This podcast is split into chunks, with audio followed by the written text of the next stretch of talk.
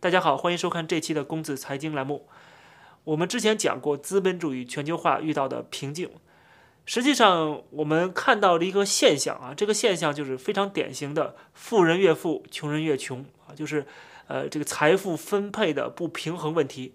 这其实是导致很多社会现象和这个国际上的纷争的一个最基本的原因。那么这种贫富差距随着这个资本主义全球化的这个缺点的不断放大，实际上越来越严重。我们现在就活在这样的世界，虽然我们可以作为旁观者去点评、去批判，但是我们改变不了这样的一个现状，这个趋势还会继续的蔓延。那么我们能做的是什么？就是我们要顺应时势，不被这个趋势或者是这个大的形势所抛弃。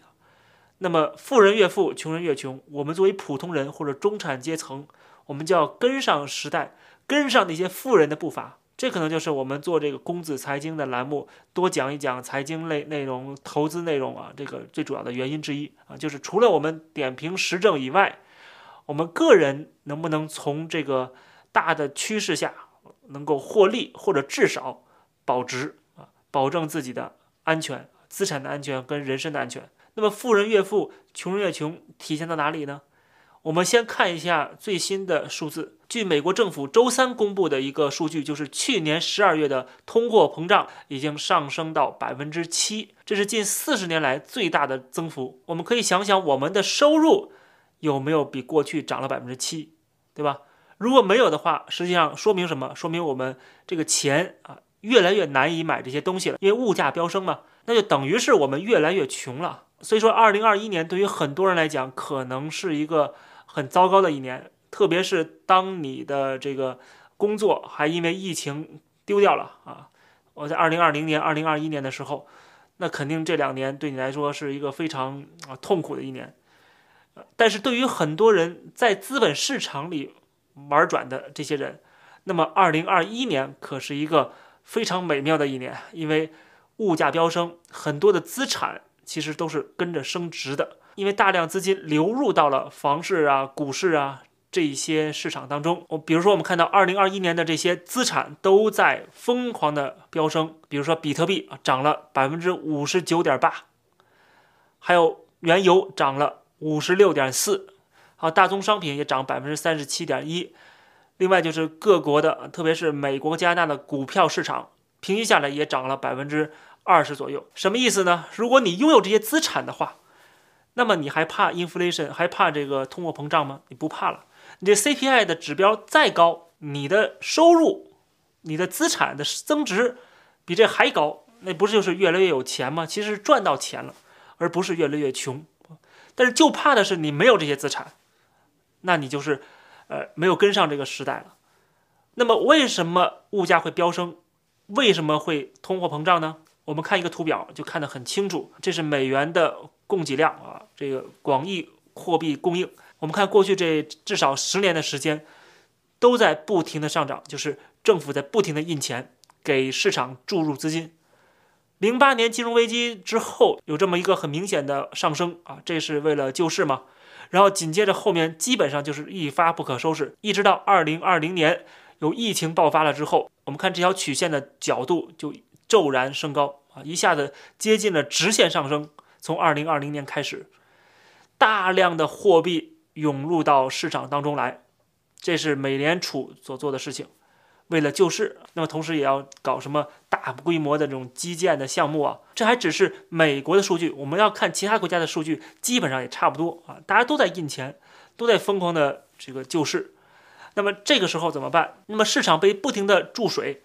这个资金量越来越大啊，当然物价就会飙升了啊！就像每个人给你发一百万，啊，你这个国家里边的这个物价还能是现在这样吗？肯定不是了，对吧？那么现在最新的消息是，美联储要在二零二二年加息，这是跟二零二一年的一个很大的差别。加息的幅度现在还不知道啊，那么大概次数据说是三到四次。最新的消息，据《华尔街日报》报道，美联储很可能加息四次。那么现在有些人就说了，哎呀，美联储要加息了，要回笼这些资金了，那对这个股市会有很大的一个打击啊。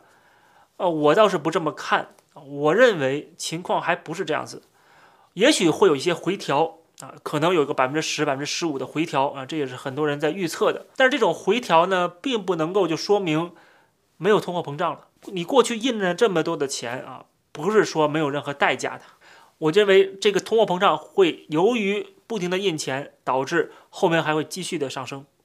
虽然它会回调，虽然它会加息，加息是啊这个大概率事件啊，啊就是说市场会有一些波动，但是总体而言，仍然像过去就是疫情之前一样，还是会不停的进入这么一个通胀时代啊。实际上我们今天就生活在这样的一个通胀时代，哪怕是明年会比去年。要稍微的啊，这个回调一些啊，加息或者是这个收回资金，但是总的来讲，还是在通胀时代，还是钱越来越不值钱，还是穷人越穷，富人越富的这样的一个现象。那么这个时候我们应该怎么办？对于普通人来讲，我的看法是什么？就是有钱人干什么，我们就跟着干什么就行了。他们有资源，呃，有关系啊，有资金，有财富。他们如果做出一个决定或者判断的话，这个判断相对来说肯定比我们这些缺少资源、缺少资金、缺少关系的人来说更加的准确、更加的有利。就像我过去在中国写公众号的时候，我就在强调说，这些中产阶层能出国就出国，能把孩子送出去就送出去啊。为什么？我就说了，你可以不相信我讲的东西，不相信我写的这些内容，但是你要相信那些精英阶层、财富阶层，他们判断应该比普通人更准确。他们如果都是纷纷的把子女送到国外去，把资金都要转移到国外去啊，然后自己去办移民啊什么的，那么说明什么？说明他们对这个地方未来的前景都不觉得乐观啊。那么底层的人有什么资格会觉得说乐观呢？当然有人可能会说了啊，就说那些人他们有钱，所以说他们被割韭菜了。我们没钱，割不了我，没得可割。但问题是，韭菜还分不同的种类呢，总有一款割法适合你啊。有钱人割的是钱、财富或者是权力啊，包括那些大明星们啊。那么普通人呢？你是没钱，但是人家有钱出钱，你可以有力出力啊。我之前专门做节目讲过了很多期节目啊，分析一个现在的社会现状和未来的一个发展趋势，就是未来的中国的下一代年轻人，他们遇到的一个很大的困境，就是他们未来要被这个党国培养成工农兵啊。之前我讲的很清楚。工人、农民、士兵啊，就是解放军啊，炮灰。这个很简单的道理，就是你们的价值所在啊，就是你们的劳动力。你们有四肢，你们愿意被洗脑啊，听党话，跟党走，感党恩，所以他们其实是最适合去当工农兵的这个材料啊。只不过现在由于过去这个改革开放四十多年，它有一个惯性，很多人还是觉得说我们要。好好的读书，要高考。对于党国体制来讲，他不需要这些东西了。已经，未来跟西方闹翻，被踢出这个资本主义全球化，对吧？要跟这个欧美去对决，现在都已经开始互相制裁了。这种新冷战打响之后，或者愈演愈烈之后，中国唯一想要的就是保护这个政权的稳定，让这个国家的这个能够有竞争力。那么，对于这些普通人来讲，你们是不是发财致富？你们的利益是不是得到保护？你们的权利，对吧？呃，行使自己的权利，这都是其次的问题，这都是次要的问题。你们是可以随时被这个党国所牺牲的对象。那么，有钱人可以牺牲他的财富啊，有权利的人可以让他啊，这个用用反腐败的名义让他下台。那么，普通人也可以用某种名义让你们不走你们以前想要的走的路啊，就是政府给你规划好了路线，就是当工农兵，工人就是到工厂里去打工啊。廉价劳动力，这是中国现在稀缺的。全球供应链转移的话，对中国来讲是一个很大的打击啊。所以说，它需要底层廉价劳动力。你不用想着上一个什么重点高中了，还买学区房啊，还要考大学呀，啊不需要了。你们去什么中专、技校啊、职高就可以了啊，出来当个技术工人挺好的啊。中国最需要这样的人才，或者是你们给我上山下乡去，去当农民，种种粮食总需要吧？这国家啊，要不然去当炮灰。当解放军，就是这个三条路啊。考大学有没有用呢？你是进了外企，不好意思，外企都被踢走了，赶走了，对吧？被层层的限制，甚至还被抵制啊，被制裁。然后呢，你出国留学，对中国来讲也没什么价值了啊。你想读的那些专业，甚至美国都不让你读。现在美国、日本、英国都限制中国留学生去读什么比较这个高科技的专业，对吧？你给这个党国能带来什么价值吗？带来不了了。党国需要的是什么？需要的是长江学者，需要是什么千人计划啊？这些人能从西方带来先进的技术，这个才是有用的啊！你们这些普通人带来不了了，未来也不可能学到了。那你进国企或者进政府的、进体制内呢？不好意思，你得有关系啊，你得有红色基因呢，对不对？所以说全都堵上了，就给我去工农兵就好了啊！这就为什么你们也不用玩什么游戏了啊？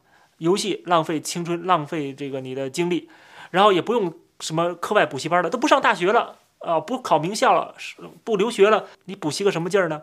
还有就是什么学英语，对吧？也限制，为什么？工农兵需要啥英语啊？啊，不需要。当然，可能有人说了，这个限制的这个程度还没有那么深，还没有那么绝对啊，这是一步一步来的，别着急啊。这就是我说的，现在正在重新搞社会主义的改造。而在这个表面，我们看到的是一种似乎文革新的文革文化大革命又来了啊，在文化上面这个去除所有的西方的文化、西方的价值观，那么实际上它底子就是要干社会主义改造的事儿。所以说，普通的人没有出路，年轻人下一代没有出路。那么为什么现在能走还不赶紧走呢？这个是我之前啊每一个题目每一个领域我专门都做节目讲的比较深啊，如果大家感兴趣可以看我过去那些节目，那些呃公子视频的节目啊，咱们这个这期的公子财经只是一带而过而已啊，所以说我要证明什么呢？就是跟着那些有关系的、有信息渠道的，跟着那些有资本的人啊，跟他们走。放心，有钱人比普通人更怕死啊，更怕出事儿啊，他们因为他们有钱嘛，有资产嘛，他更怕失去这个资产。当然了，可能有人说了，我们这个国内也不闭塞呀，我们也可以翻墙啊啊是啊是，但是问题是翻墙的人有多少呢？有百分之几呢？百分之一可能都不到啊。当然了，在大城市、沿海大都市啊，可能这个比例会高一些。但是我昨天我看这个微信上边啊，以前我订阅的一些公众号啊，一个一个一个的，发现都打不开了啊，都已经被封号了。什么大象公会啊，什么格隆会啊，还有一些。呃，我都不知道这个原来的名字是什么了啊，因为它的名字都变成了未命名啊，就不允许名字存在了啊。就是他封你号，他还不给你留全尸啊，你都忘了我这个订阅的是什么东西了。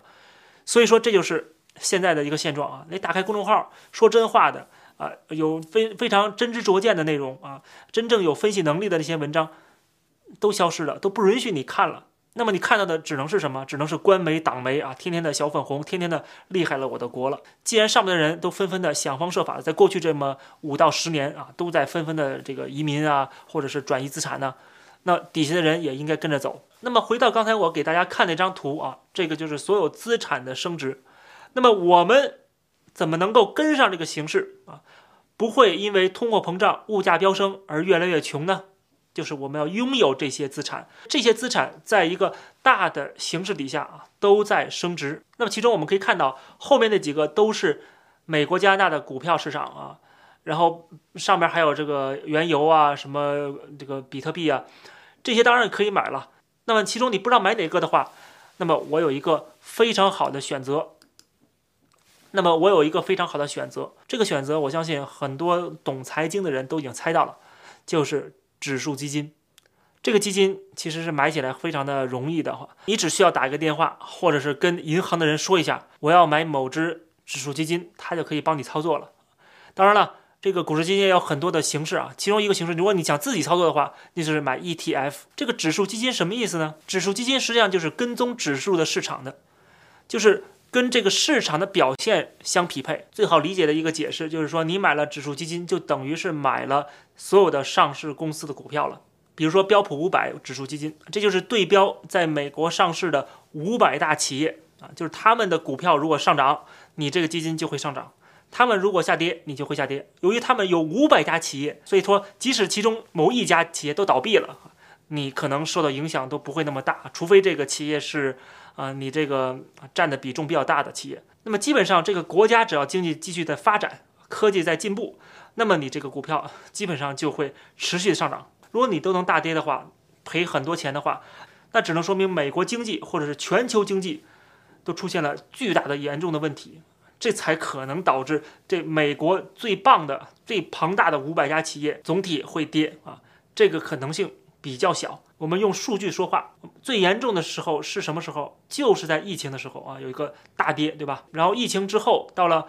二零二零年之后，其实疫情还没有结束呢，稍微有点恢复就已经开始重新飙升了，到了现在是历史最高点，这是过去十年的一个表现。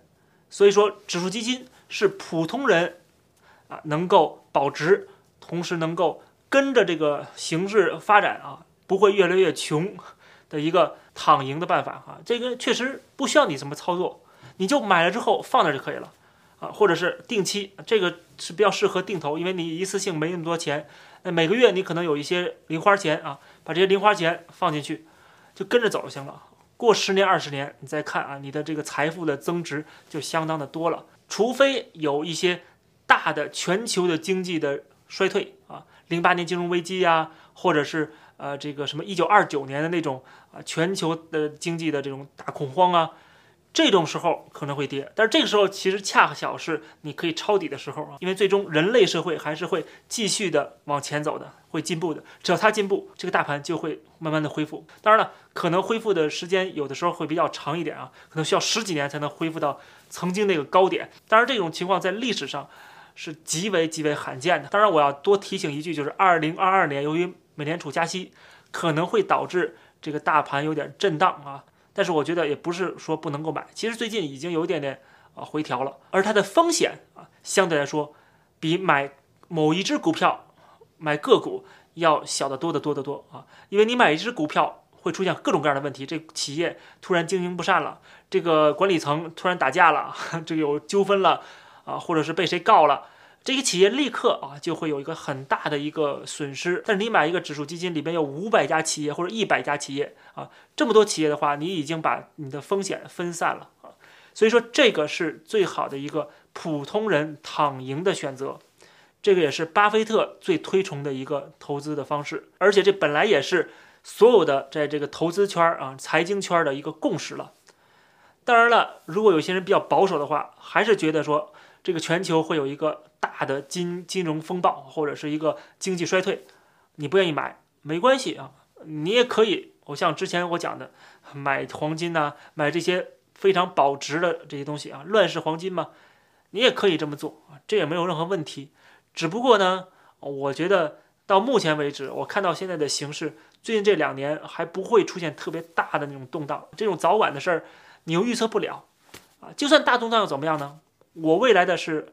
可能我想的是，三十年后我退休，对吧？我想有一笔钱或者怎么样。那你都想到三十年之后了，那这说明你三十年不准备卖这个东西，对吧？就算其中有一年有一个全球的经济衰退啊，又需要几年恢复，对你来说其实也没有影响，你还会继续往里投钱。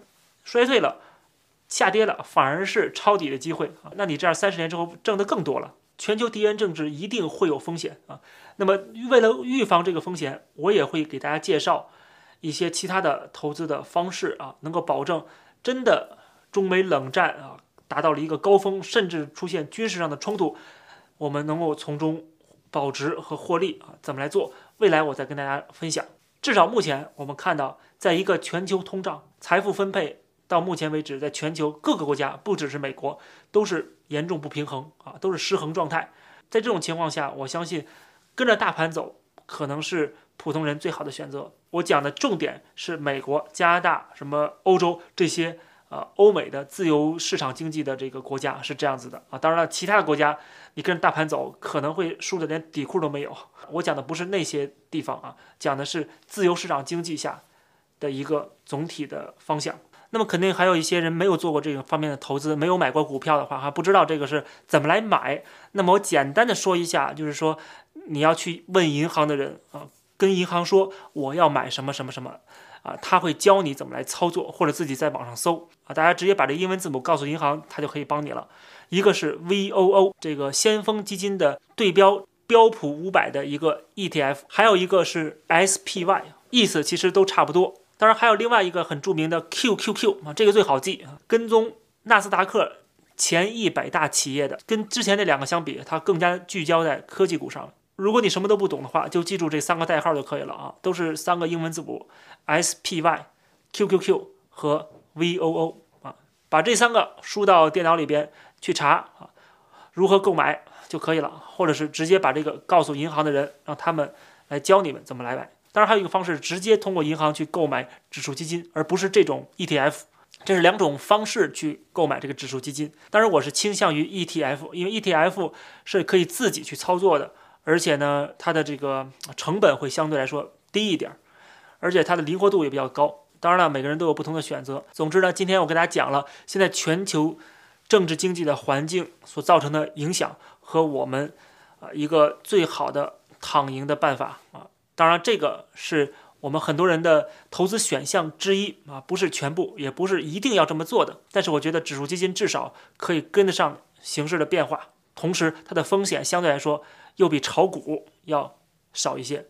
这期节目就跟大家先聊到这儿，感谢大家收看，欢迎点击订阅这个频道，我们下期节目再见。